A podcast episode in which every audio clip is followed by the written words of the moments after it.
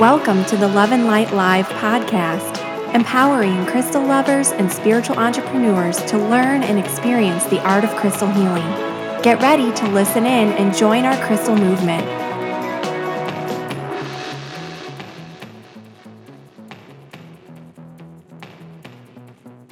Hello, and thank you so much for joining me for the Love and Light Live podcast, brought to you by loveandlightschool.com.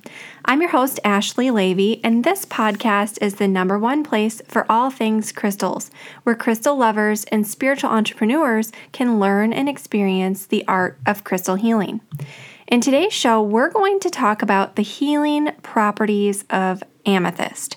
Now, I know that this is a common stone and it might seem like we're rehashing things or like it's a little bit boring to think about something as common as amethyst.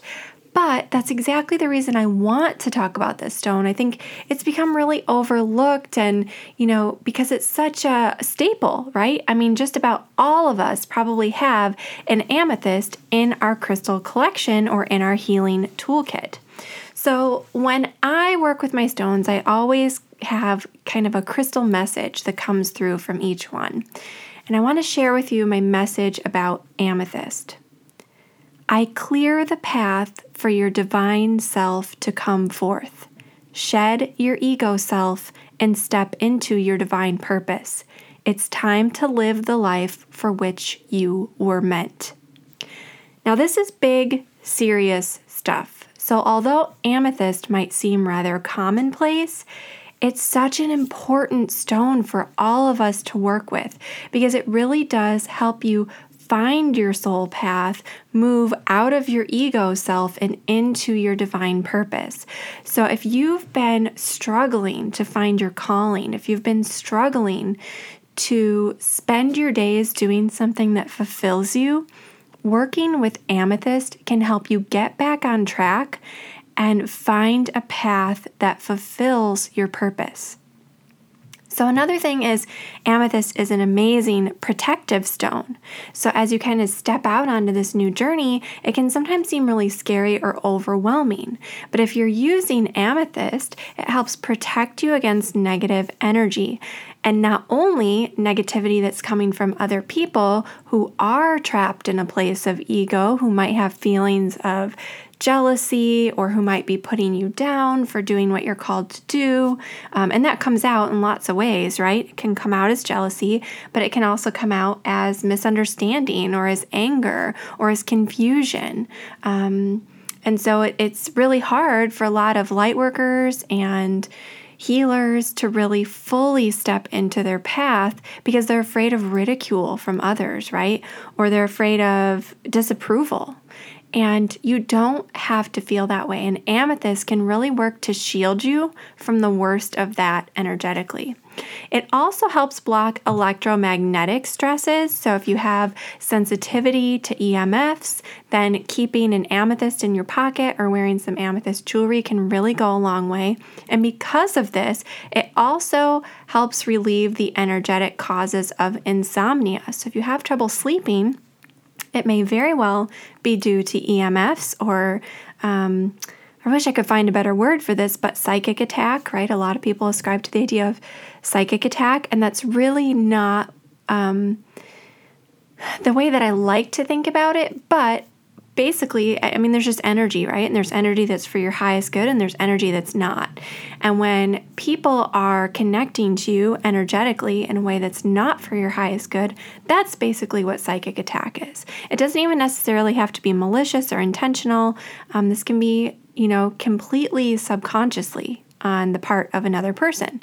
But when it infringes upon your energy field, that's what you really need to be mindful of. And so amethyst can help shield you from that energy, which can be a huge trigger for insomnia.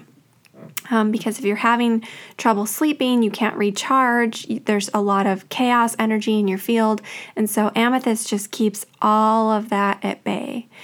Now, it's also great for enhancing memory, particularly from the dream state. So, it promotes positive dreams, it also helps you remember your dreams, and then it aids in their interpretation because it stimulates your intuition and psychic awareness. Now, it's also a great stone for balancing the emotions. And I know that we don't often think of amethyst as an, an emotional balancer, but there are some emotions that come through all the way from spirit or from our higher selves. And so amethyst helps us recognize and get in touch with those emotions so that we can process them, reground, recenter, and come back to a place of harmony.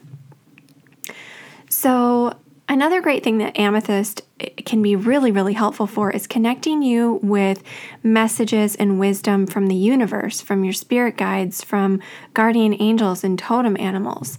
And it helps you interpret and understand this guidance just like it does with dream interpretation because it stimulates the intuition, it opens the third eye, it enhances your psychic abilities. So, because of that strong connection to the third eye and psychic awareness, amethyst is also an amazing stone for enhancing meditation and facilitating a connection with spirit um, and helping you find a place of stillness. Now, traditionally and historically, you'll find references to amethyst assisting with addiction and helping people overcome addiction. So it is actually very helpful for that. Um, and I have personally used amethyst for weight loss. Uh, I, I tend to overeat. I love food. What can I say? I like very much enjoy all things that are delicious. So for me, it was really difficult because I found that I was gaining some weight um, because I just love to eat. Like, can't help that. That's never going to change. I love food that's cool. And I, I love that about myself. I love that I can enjoy like the pleasures of life that way, right? But not at the expense of my health, not so much. So, amethyst really helped me just be more mindful of when I was eating because I was hungry versus when I was eating because something tasted delicious. And those are two very different things. so, if you have a little problem with portion control, a little bit like I do, um, try using some amethyst. I actually lost about 30 pounds in total in about six, seven months. And it was really amazing. Um, of course, I was, like I said, being mindful of my diet, I was, I always eat pretty healthy. I think the worst thing I eat is chocolate. Um, but that's, again, I have a love affair with that kind of thing.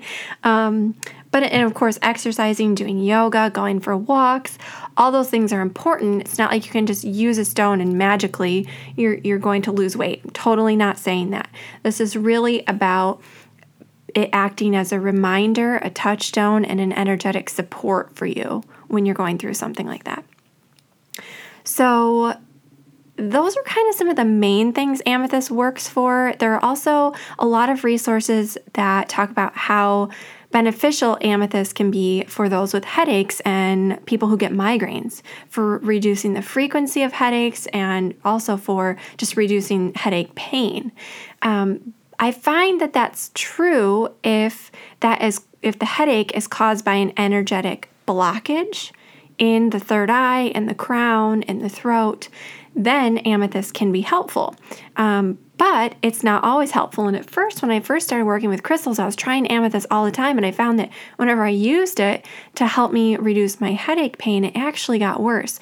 But as I became more familiar with energy and understanding how energy works in the body, I realized that's because my headaches were from an overabundance of energy. So it wasn't a blockage, it wasn't stagnant energy, it was just an excessive amount of energy, like a crazy high energy buzz that was so overwhelming, I would get a headache. And so amethyst was really just amping that up and adding to it and really exacerbating the problem.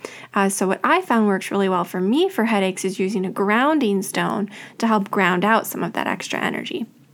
So, the reason I want to bring this up is because it amethyst is so commonly uh, related to reducing headache pain and tons and tons of crystal healing books and online resources and that kind of thing. Um, but I have not personally had that experience. And I think the reason for that, like I said, is just because there are you have to look at the energetic root cause, not just the, the symptom, right? The symptom is the headache. So you really have to understand what's going on in your body energetically in order to use stones to influence your physical body. Um, because the stone isn't working on a physical level, it's working on an energetic level. It's creating energetic support. So it's not a cure, it's not a treatment, it's an energetic support, and it's something that helps you shift things energetically so that you can do your healing on a physical level. Does that make sense? Hope it does. Um, anyway, with that, you know, amethyst, like I said, really strongly related to the third eye chakra, the crown chakra. It enhances the positive aspects of Aquarius and Pisces zodiac signs and helps balance out their more negative attributes. It's most strongly related to the elements of air and water if you look at kind of a four elemental system. But if you include the fifth element of spirit or ether, then amethyst is really strongly related to that. Um, because I'm a gardener, you always hear me talk when I'm talking about the healing properties of different stones about companion flowers and companion essential oils for your crystals. So, for amethyst, the companion flower that I feel really resonates with it energetically is wisteria, and the essential oil that I usually use with my amethyst is lavender. It's actually one of the very few essential oils that I still use because I'm so sensitive to different fragrances and that sort of thing, but I love, love, love lavender. Can't get enough of it. Um, and for a companion stone, I found a companion stone that works really well with amethyst is angel aura quartz because amethyst is really intense in its energy. It's really stimulating for the psychic awareness, intuitive development, opening the third eye. And angel aura quartz has similar properties, but it just helps soften that a bit, um, which I love. So I find them to be a really great pairing. Now, the best amethyst usually comes from Brazil, Bolivia, Colombia, but you can also get really different varieties of amethyst by looking outside of those regions and getting amethyst that comes from Canada or India. And I find that the amethyst takes on different qualities. Um, like there's Brandberg amethyst, there's Veracruz amethyst, a lot of different amethyst that's named for its locality because it's so unique to that one particular place. Uh, Thunder Bay amethyst, another good example. So, if you didn't know this about amethyst, it's also known as the bishop's stone because in Catholicism, a lot of popes and bishops would actually wear rings of amethyst because it was thought to enhance spirituality and piety and devotion. So, pretty interesting. It still has that connection to spirit. Um, and I, I just love that about it. Now, some of you know I also have, in addition to the Love and Light School of Crystal Therapy, I have a new age store in Madison, Wisconsin called Mimosa Books and Gifts. And one of my managers, the amazing Kathleen Douglas, has written up a little bit of the lore and history of amethyst that's really pretty interesting. So, um, amethyst has been known as a protective stone kind of since the beginning of time. And, and Kathy says, in fact, its name even refers to one of its ancient protective functions as an anti intoxicant. So the legend goes that wine that was drunk from an amethyst cup would never make you drunk. Now, I've read a few things, and, and Kathy kind of confirms this that as people would drink wine, right? Of course, they would become intoxicated. Sorry, my dog's barking in the background. That's that's my little mascot for the company, Cece, my beautiful golden retriever. so sorry about that. Um, but I was talking about amethyst goblets, amethyst cups, and so wine was traditionally drunk out of a goblet, right? And wine is that beautiful deep purple. But it was thought as people would become intoxicated by the wine, um, their their goblets, their amethyst goblets would start to be filled up with water as the evening went on, right? And so it still appeared to be wine because the amethyst would make the illusion that there was a purple liquid in the goblet, but of course it was just water. So then, you know, people would not get intoxicated from drinking it. Now, I would imagine you would have had to drink quite a bit to realize, uh, not realize, rather, that you were drinking water instead of wine, but uh, it could work. You know, with it, everyone kind of has their own opinions about this and, and how that is um, true or not true. Uh, I think it probably is fairly likely that that happened at least, you know, at some point in time. So now we talked a little bit about some of the properties of amethyst, but what about its lore? What about its history? So I mentioned earlier, amethyst has always been known as a really protective crystals, uh, uh, crystal, and this goes back, Kathy says, at least as far as the ancient Egyptians, and probably even much further than that. But this was kind of the, the first culture to really record um, in any kind of writing a bit about amethyst um, and a few other stones as well in the Egyptian Book of the Dead and some other places. Um, now, Kathy says that in Egypt, amethyst is associated with the astrological sign of the goat. And so the, the, she says something really interesting here. She says, since goats love to eat grapevines, they were an enemy of drunkenness. And that's the earliest known connection between amethyst and sobriety or overcoming addiction. So, all the way back to ancient Egypt. Now, Egyptians also ascribed these protective powers to amethyst when the amethyst was carved in the shape of a heart, which they used to ward off sorcery and the evil eye. Um, and they would wear the heart with a feather as a protective amulet. So, pretty interesting. Now, Kathy also tells us that ancient Hebrews um, interpreted dreams uh, in order to gain information about the future.